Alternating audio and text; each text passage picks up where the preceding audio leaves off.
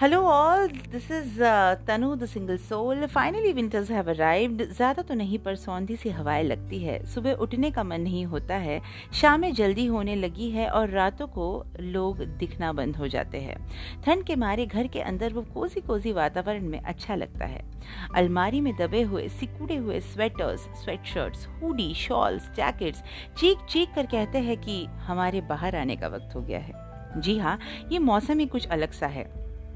Every मौसम has its pros and cons likewise ठंड में भी बहुत सारे कॉन्स है लाइक स्किन का फटना, पैरों के तलवे फटना स्किन काली पड़ना रैशेस पड़ना and so on now it's time for cold cream to show its miracle yes people apply cold cream they start wearing sweaters socks in order to take care of themselves and their skin चलो, ये सब तो बहरहाल ठीक है, ये होता ही रहता है skin care and everything it happens पर ऐसे भी लोग हैं जिनको मौसम के आने और जाने का कोई फ़र्क नहीं पड़ता है।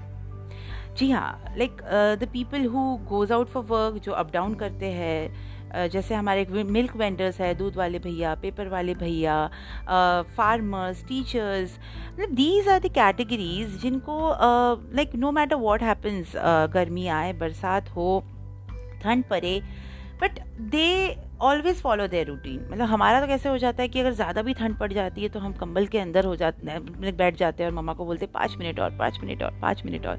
पर इन लोगों का ऐसा नहीं है। They always give priority to their routine आलस के चपेटे में ये लोग कभी नहीं आते। And I respect them a lot for this मैं भी बहुत बार सोचती हूँ कि जल्दी उठूँ एक्सरसाइज करूँ, पर ये सोच सोच ही रह जाती है। इन रियलिटी ये कभी हो नहीं पाता है। जी हाँ this is Tanu the single soul signing off will meet tomorrow with a new topic till then bye take care of yourself